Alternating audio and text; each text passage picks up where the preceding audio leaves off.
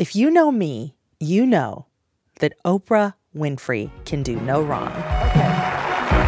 Now, let me tell you. So in 1998, when she rolled out that little red wagon filled with a plastic garbage bag of pure fat, I think it was like 67 pounds. 67 pounds. I was with her. Jimmy, is this gross or what? it is amazing to me that I can't lift it, but I used to carry it around every day. I was always a chubby kid, so I was all about every diet Oprah introduced us to. There was the South Beach diet, her Make the Connection book, which I still love, by the way, and her Best Life diet. There were so many, and I was about all of them. But 30 years later, I really thought we would have moved beyond talks about weight loss methods. And yet, I love bread. I love bread. I now just manage it. So here is my beloved Oprah still talking about losing weight. And she just extended her partnership for another five years with WW. That's the new name for Weight Watchers. That's the genius of this program. I lost 26 pounds and I have eaten bread every single day. I identify with Oprah so much. And so it makes me sad to think that we are both still going through this battle with body image. It makes me think, will I be spending the rest of my life chasing that perfect diet to help get to this perfect make believe weight? Even during this pandemic, I'm seeing these 20 day no carb and no sugar challenges to ward off what's being called the quarantine 15, like it's the new freshman 15. It is crazy. We are still thinking about our bodies and weight during a global health crisis. Dear Truth Be Told. Dear Truth Be Told. Dear Truth Be Told, I need your help. I'm your host, Tanya Mosley. And you know, this idea of body image and weight as a lifelong project, it's why this conversation we're about to have is so real to me. And I'm so thankful to this episode's question asker, Rachel Daniels, for being vulnerable with us and echoing what has been on so many of our minds how to navigate this world as a big black woman. Hey, truth be told, my name is Rachel Daniels, and I've got a question for you. Being both overweight and black makes me feel invisible and that I'm occupying too much space at the same time. The goal, of course, is to lose weight, but until then, how can I maneuver in the non black world in my body? Rachel, you are not alone in this conversation. I'm having it, and our two wise ones we brought on to take on your question are also having it. I think you're really going to love what they have to say. Let me introduce you to our wise ones Virgie Tovar and Chloe Hilliard. They're two dynamic women who have really been thinking deeply about the policing of black and brown bodies. We're all in different places San Francisco, LA, and New York, so we got on FaceTime so we could see each other. Hi. How are you? I'm doing well. How are you? I'm good. Oh, I love the red. Oh, thank you. It's my power color. yes. Oh, I've got my cheetah print. There you My go. power color. That's right. Virgie Tovar is a fat activist and writer in San Francisco. And the thing she's really focused on is getting us to reframe our thoughts about our bodies and our relationship with food. I read her book, You Have the Right to Remain Fat, in one day. One day. And I want to tell you that I cry through most of it. And that's because Virgie uses this declarative language that big girls just don't hear about our bodies. Virgie also has a new book out this spring, and it's called The Self Love Revolution Radical Body Positivity for Girls of Color, which I am totally getting for every young woman I know. And she's also got a new podcast out called Rebel Eaters Club. Hey, Virgie. Hi. I'm excited about this combo. Me too. our next wise one, I was actually laughing through our next guest's book. Chloe Hilliard is a writer and comedian, and you all might know her from her NBC uh, stint on Last Comic Standing, and she's a journalist too. Here's a skit from her Facebook channel called Fat Girl Moments. We've all had our moments when you've had a bad day, you've been stressed out at work, you just want to eat a whole cake by yourself, and you're entitled to. I call them fat girl moments. So slide into them sweatpants. You know the one with no elastic in the waist? Yeah. Go big or go home. But when that moment's done, you throw it all away and you start the next day like a champion. If Want to know more about Chloe, I'm wearing elastic pants all the time these days. I don't know. like, Chloe's new book is called Fuck Your Diet and Other Things My Thighs Tell Me. Chloe, I'm so excited to talk to you. Hi, I'm so excited you're here and in your comfortable sweatpants. I should have wore some today. You know, they're, they're in the style now. They're the style. yes, it's like a utilitarian pant. We don't know what's going to happen. You got to be prepared for every moment. Mm-hmm. That's right. That is so right. Virgie, I interviewed you back in November around Thanksgiving, and mm-hmm. you were basically saying, lighten up, don't be so hard on ourselves during the holidays. Eat what you want, just be who you want. The thing is, the response we got from that, I mean, you would have thought that you were telling us like to murder people or something. yes.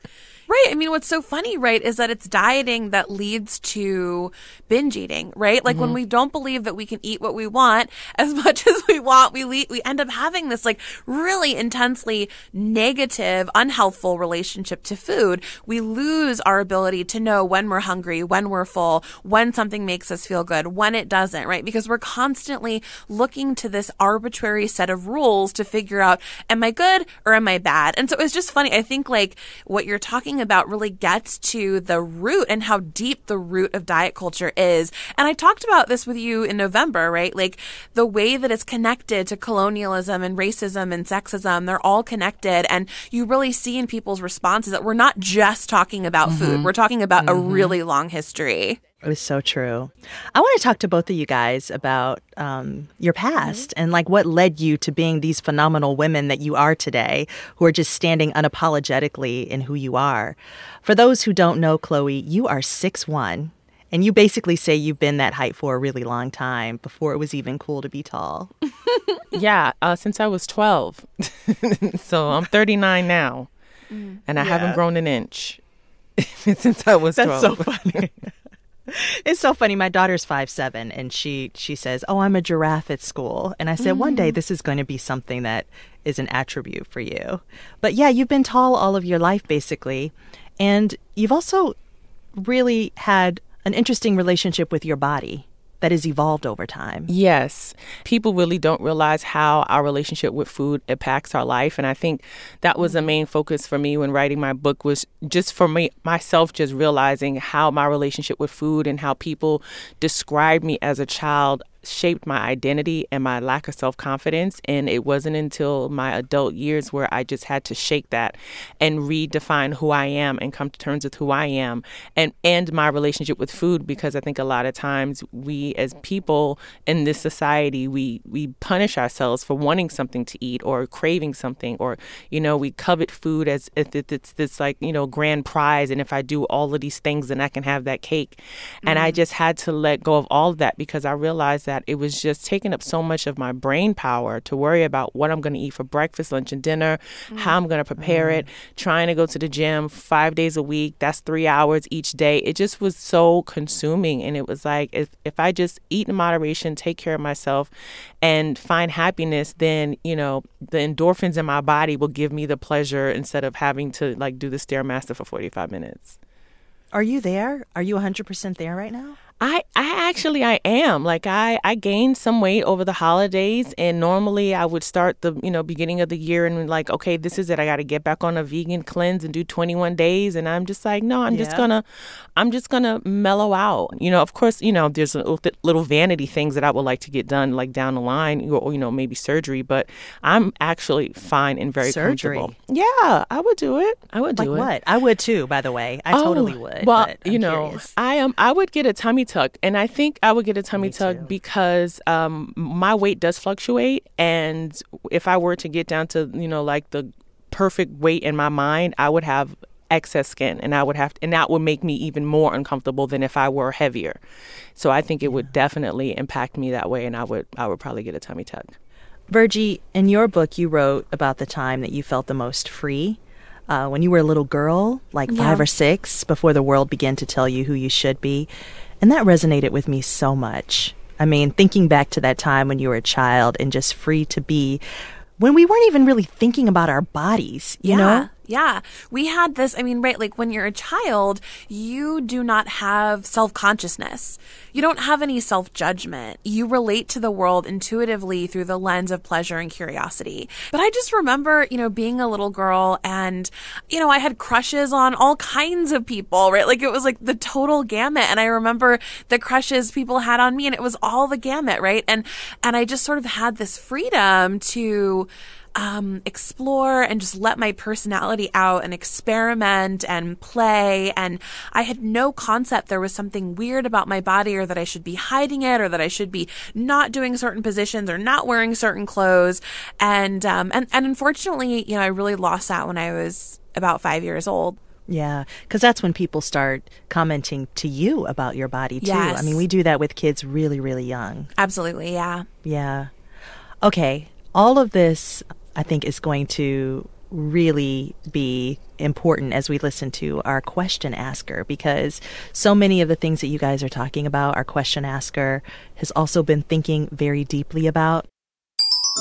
Hey, truth be told, my name is Rachel Daniels, and I've got a question for you.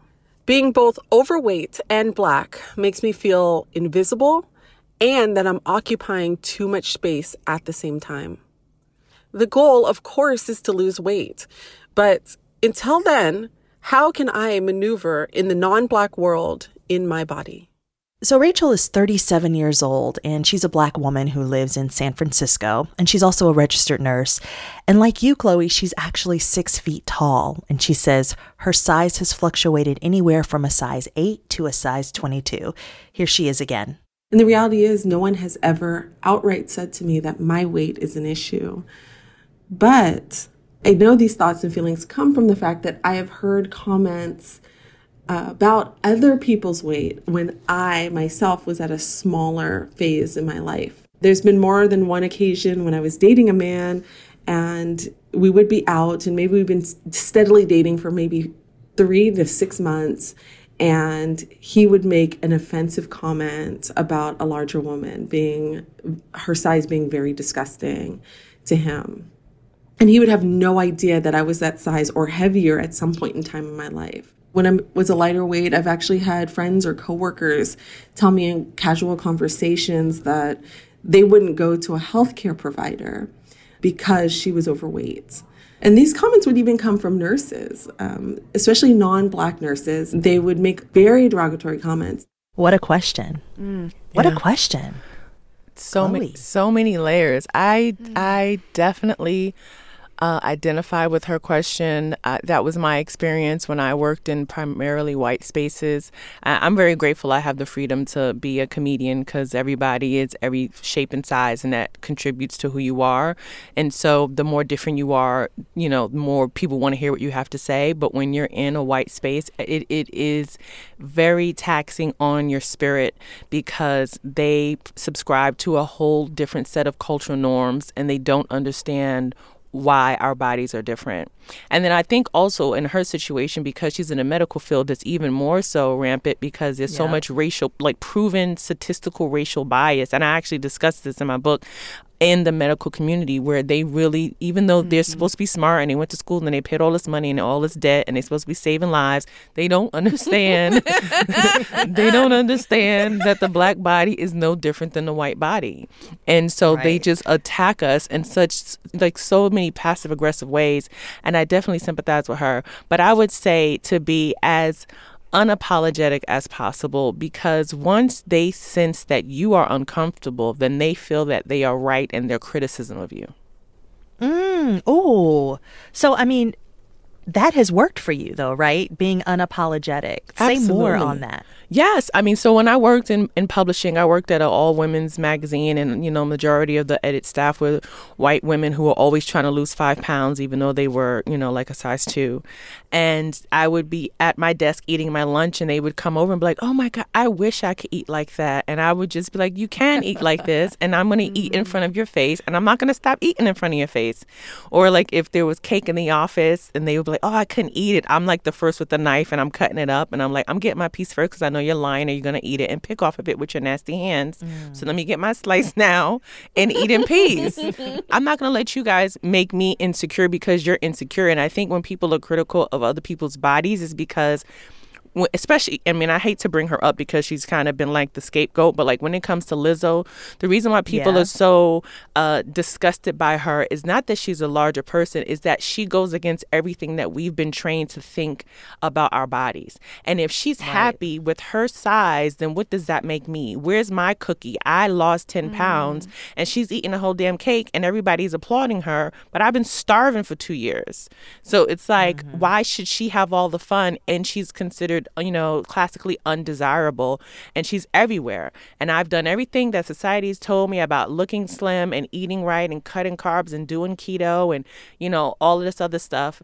And I'm not famous. I'm not a millionaire. She is. So where's the justice? Right. And I think that's what people don't realize is that when people attack folks for size, it's normally because they are unhappy with their own level of security and also like feeling that they got robbed by the rules that they were supposed to play in society. Virgie, I, uh, you know, when she said at the end, the goal, of course, is to lose weight, I immediately thought about you because I was mm. thinking, is that really the goal? Should it be the goal? I mean, in short, no. I have so much to say to Rachel. Should I just start? Yes, please do.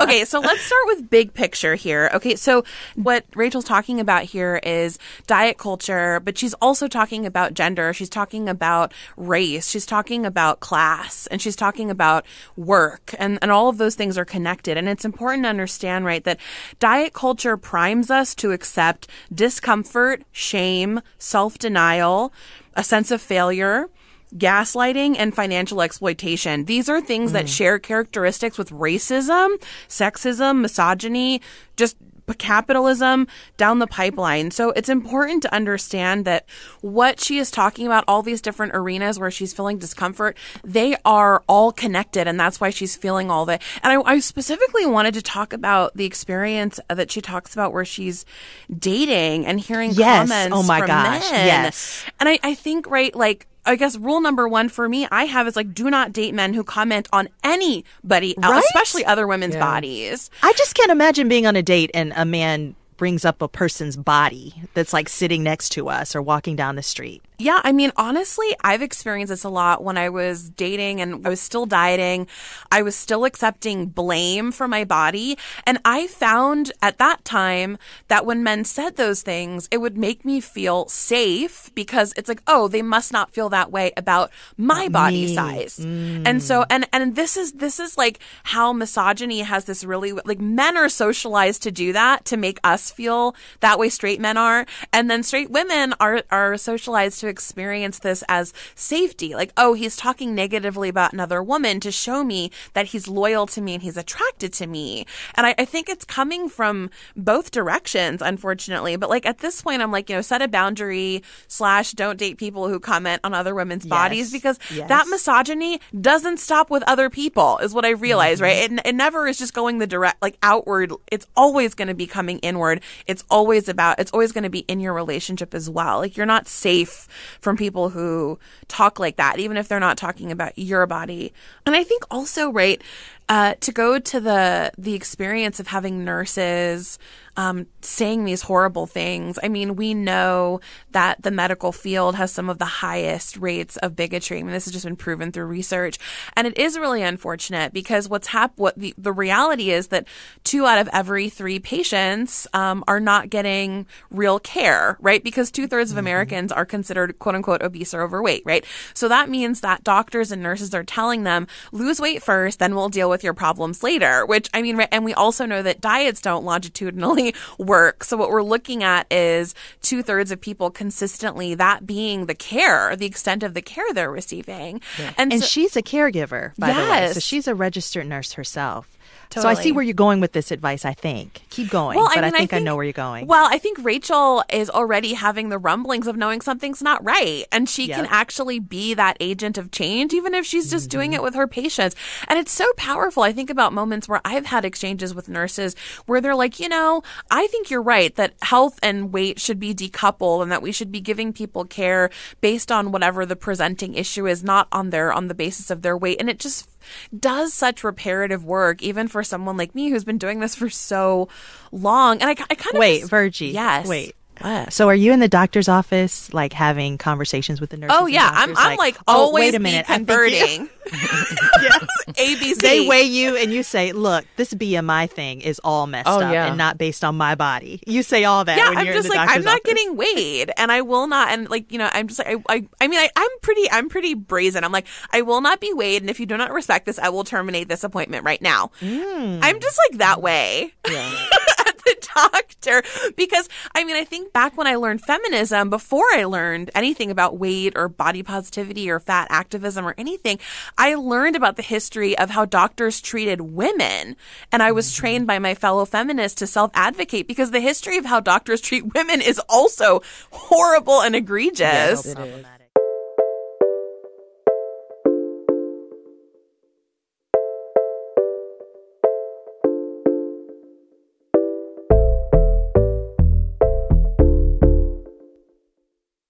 I think for Rachel, it's like, Rachel, I really want you to appreciate who you are and all that you have accomplished in life. And don't let what mm. you see, what other people see in the mirror or how people see you dampen or repress all the things that you bring to this world.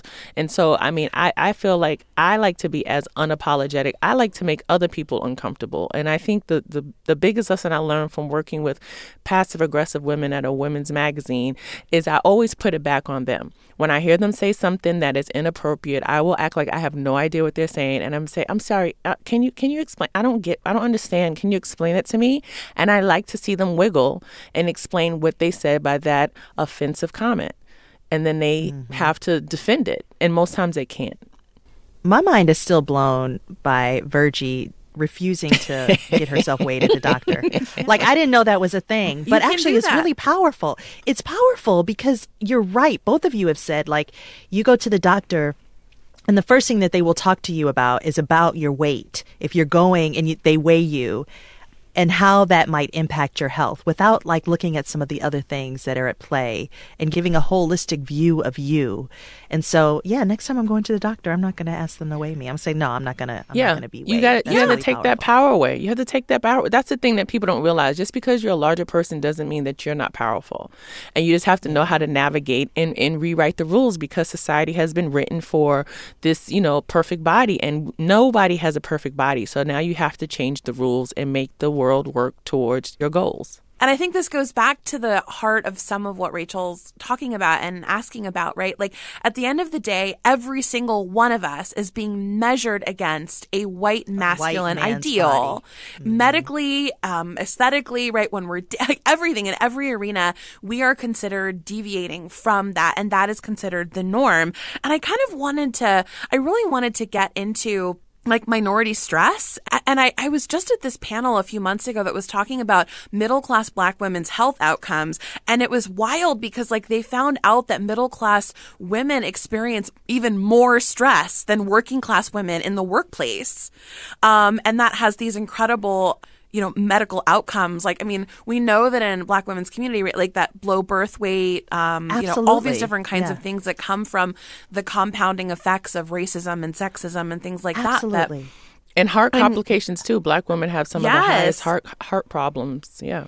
Absolutely Like, yes, this thing that you're talking about, I mean, we're really just coming into consciousness with this about the impacts of race and racism and what it does to black bodies. Mm-hmm. There's actually this professor uh, at Rutgers University. Her name is Brittney Cooper. Yeah. And she has been studying this, and she actually believes that stress and anxiety caused by racism and racist policies could actually be changing black women's metabolisms. So she believes that to the point where it actually becomes more difficult for black women to lose weight.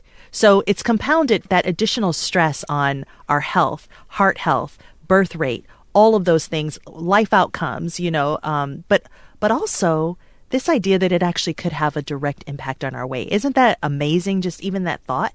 Absolutely. I think for me, it's like once I started doing non you know, traditional uh, exercises, when I started doing hot yoga and, you know, reading up on other like spirituality practices, I realized just how much our body responds to our environment. And I think, you know, in this society, we really don't listen to our bodies. We don't we don't look inward. We look outward to religion or, you know, the church. And I think a lot of times mm. we don't have that connection to our bodies. We don't listen. We don't trust our gut. You know, we're striving towards these capitalistic goals of like what success is, but we don't sit quietly in a space and listen to our bodies. And I think a lot of times mm. that is because of stress. It's like, well, I don't have the luxury of sitting still. And I think yeah, that I think yeah. especially you know, and as a black woman, I've seen the black woman in my in my lives, my mom, my aunts, my grandmothers. It's like if I'm sitting still, I could be doing something. Something always has to be done, and that's right. And you don't have the luxury of relaxation, and I think that is a socioeconomic thing as well.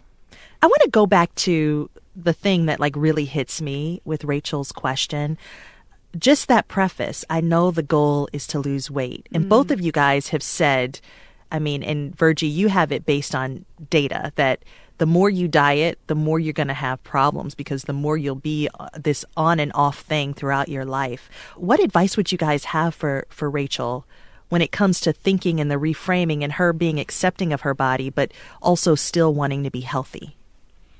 Um, I mean, I for me, right? Like I think I think Rachel's doing enough. I think that we're all doing enough. We don't need to add this other thing, which is, you know, quite frankly, it's an impossible task and it's a miserable task. I kind of want, I'm thinking about a couple of people who, um, like I'm thinking about the book by Sabrina Strings, um, Fearing the Black Body, The Racial Origins mm, of Fat Phobia. Yep.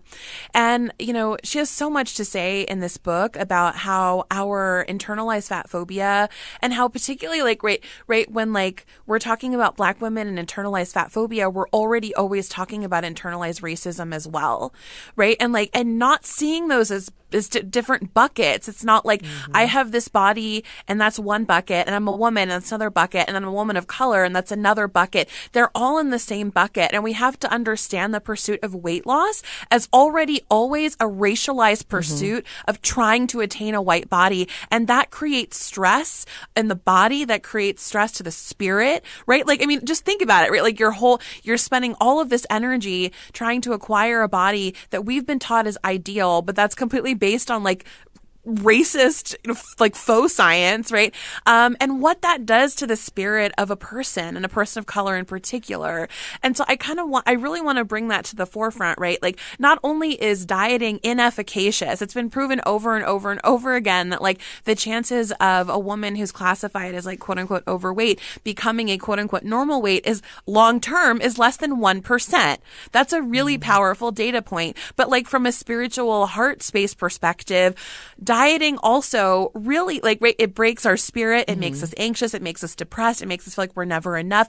And we already have enough on our plate, right? Like when we're living at the intersections of all these different marginalized identities.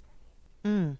I think, Chloe. yeah, I think also it's like when it comes to me and dieting, um, I don't do that anymore because it always felt like a punishment. It felt like I was suffering and punishing myself for something I don't know that I did. What works for me when it comes to you know weight loss and being super healthy is like I, I eat for my blood type. And i've found you know having read the books and and you know talked to medical professionals there's a lot of foods that i was eating as thinking that i was healthy. It, it was healthy for me that my body could not process. And you have to really learn what your body needs and how it operates. And I think the goal shouldn't be just to lose weight because that's just an arbitrary number and someone can always consider you fat even though you may be the slimmest you've ever been in your life. I think the goal should be to be healthy and to be happy with yourself. And I feel mm like whatever that is, like for me, it's like I feel good when I look good in my clothes. When I feel right and comfortable and I'm not, you know, stitched up or suffocating, then I'm like, I'm content, I'm happy. And I think Rachel needs to find out what her happiness is instead of trying to identify with other people. Because also, being a tall woman, you're never going to fit in. You're never going to fit in. You're always going to stand out. So you might as well stand out and be confident than try to shrink yourself. And that's something that I did a lot in my childhood. Uh, I was very unpopular. I was bullied all the time. I didn't really get a circle of friends until junior high school. And that mm. helped me blossom. But up until then, I was always trying to shrink myself, hunched over, bent over. My mother's like, put your head up, t- you know, stick your chest out, like be mm. proud of who mm. you are. And I think a lot of times that in my experience is that when you are that confident person people gravitate towards you because they wish they had that confidence. And i think if rachel just switches her um, approach to her workspace and just like really just like don't give a crap she'll see a shift in how people respond to her it really speaks to what you were saying about focusing on the internal and not the external. Mm-hmm. Like getting to know yourself and falling in love with yourself and figuring out what is the thing that your body, what it, what are the foods that your body needs to be nourished? What are the things that make you happy? What are the the things that you love? What are the things that you hate? I mean, we as women, we are conditioned to always be thinking externally, not only just about ourselves, but the people that we love, that we care about, what's happening at work, what's happening at school, what's happening in our social groups. I mean, that's what I'm hearing from you. Yeah. And I think it's really hard trying to be a strong black woman you know, know, and it's hard and you know you put the weight of the world on your shoulders and you want to be this you know pillar of strength and and you can't really be vulnerable and you know at every turn in society someone's attacking you because they feel that you are this like impenetrable human being who can just handle all of this crap and it is taxing. And then you know then because of that you start to emotionally eat. And so it is a cycle as Virgie said and it needs to be broken. And need you need to I personally have stopped trying to appease a society that doesn't acknowledge me. So it's yeah. a it's a losing battle.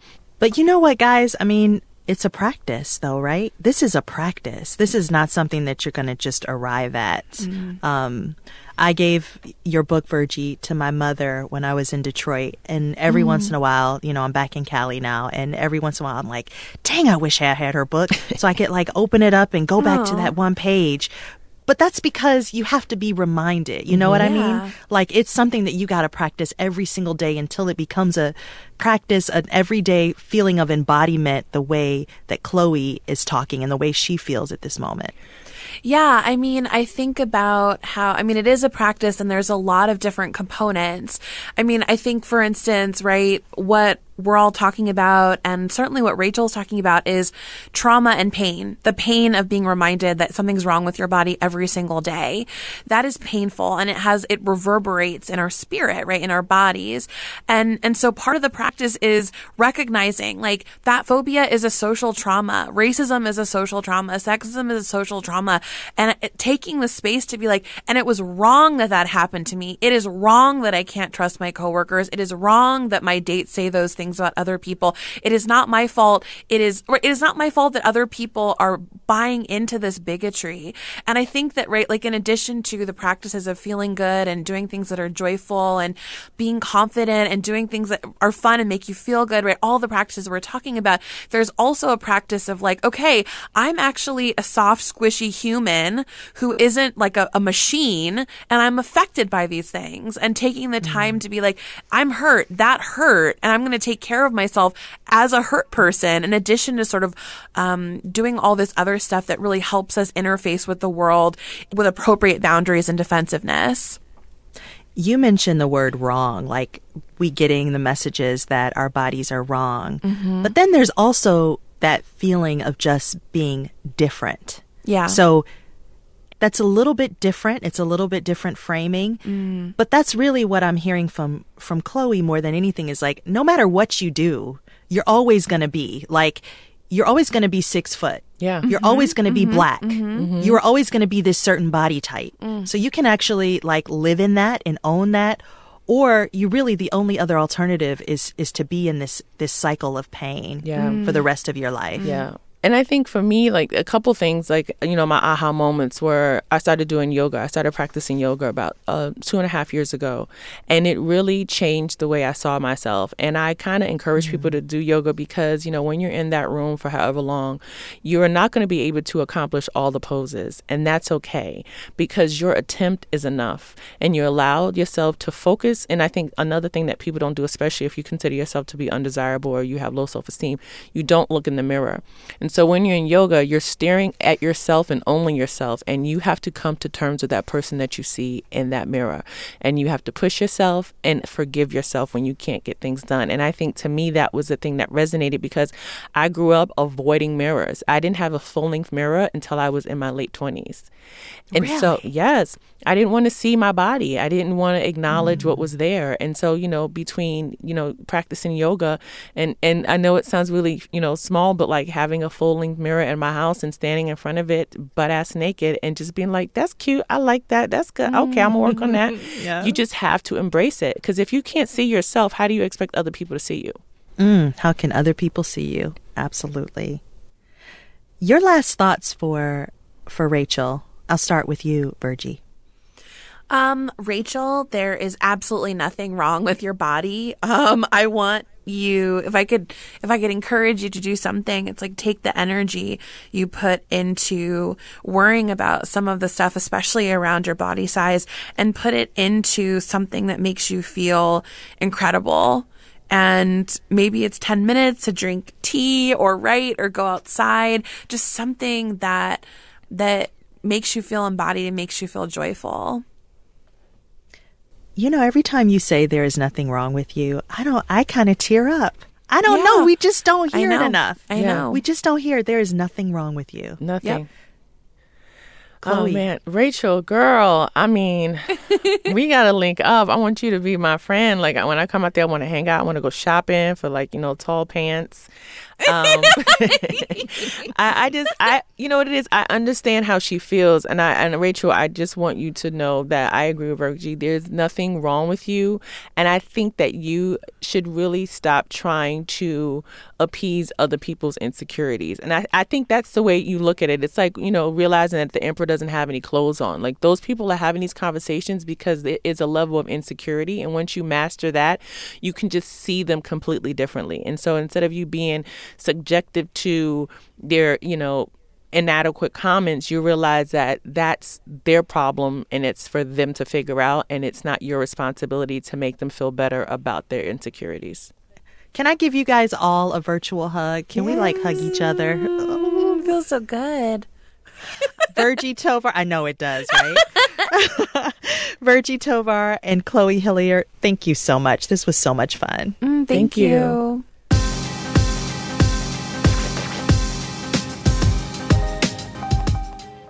This conversation was really so affirming. It really did feel like a big warm hug. I can't tell you how important it is, no matter what age you are, to hear that there is nothing wrong with you or your body. So, can y'all do me a favor? Can you stop with these 20 day no carb and no sugar challenges and workout text threads that I'm now on? I mean, my mom was telling me the other day that she's even on a text thread with her friends who have started this no sweatpants challenge, as in wear your nice clothes at home and post pictures of yourself working out. All I'm saying is for me, there is no time to be carb and sugar free. I, I just can't do it right now.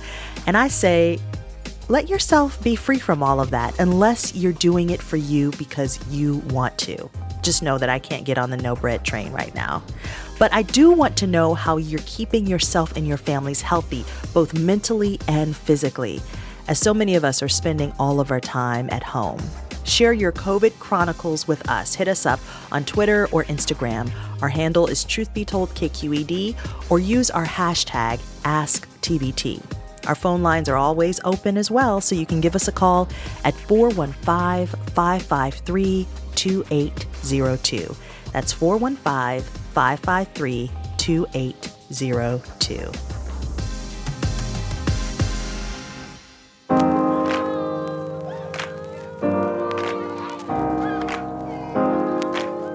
On our next episode of Truth Be Told, we get personal with our producer Isa Mendoza.